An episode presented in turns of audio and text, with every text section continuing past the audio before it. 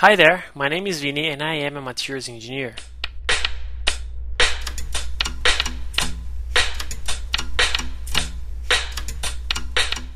Previously we discussed the three basic structure of metals, simple cubic, body-centered cubic BCC and face-centered cubic FCC.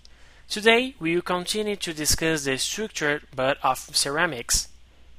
Ceramics are different materials when compared with metals, and which makes this difference is their bonding type, which can vary between pure ionic to pure covalent.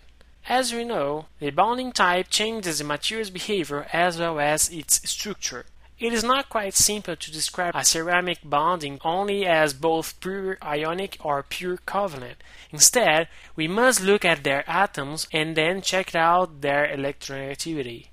Although metals have names for their structures as we have reviewed, in ceramic materials it is common to name structure as the main ones. For instance, the most common ceramic structure within equal numbers of cations and anions, AX, is the sodium chloride. The basic chemistry says that the sodium atom gives one of its valence electrons to chlorine, which makes both stable as noble gases. At that point, the Coulomb forces maintain both ions attached due to the opposite electron charges.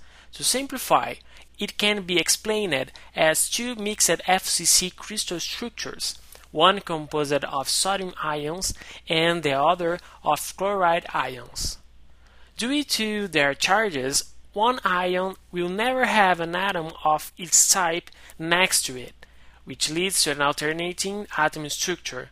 Inside this structure, there are four sodium chloride formulas.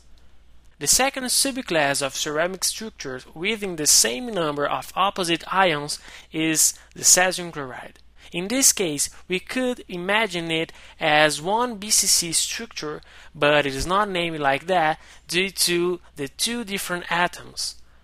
Then, the cesium ion occupies the cubic center, and the chloride ion the eight corners.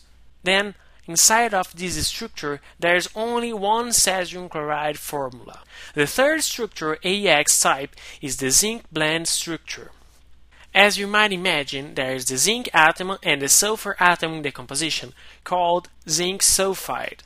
The sulfur ions occupy all faces and corners of the cube, while the zinc ion occupies the tetrahedral interstices. Therefore, inside of this structure there are four zinc sulfide formulas.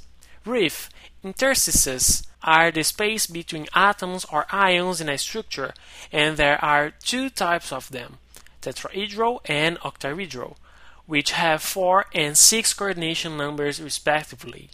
I hope you have enjoyed it. Thanks for listening. See you in the next episode.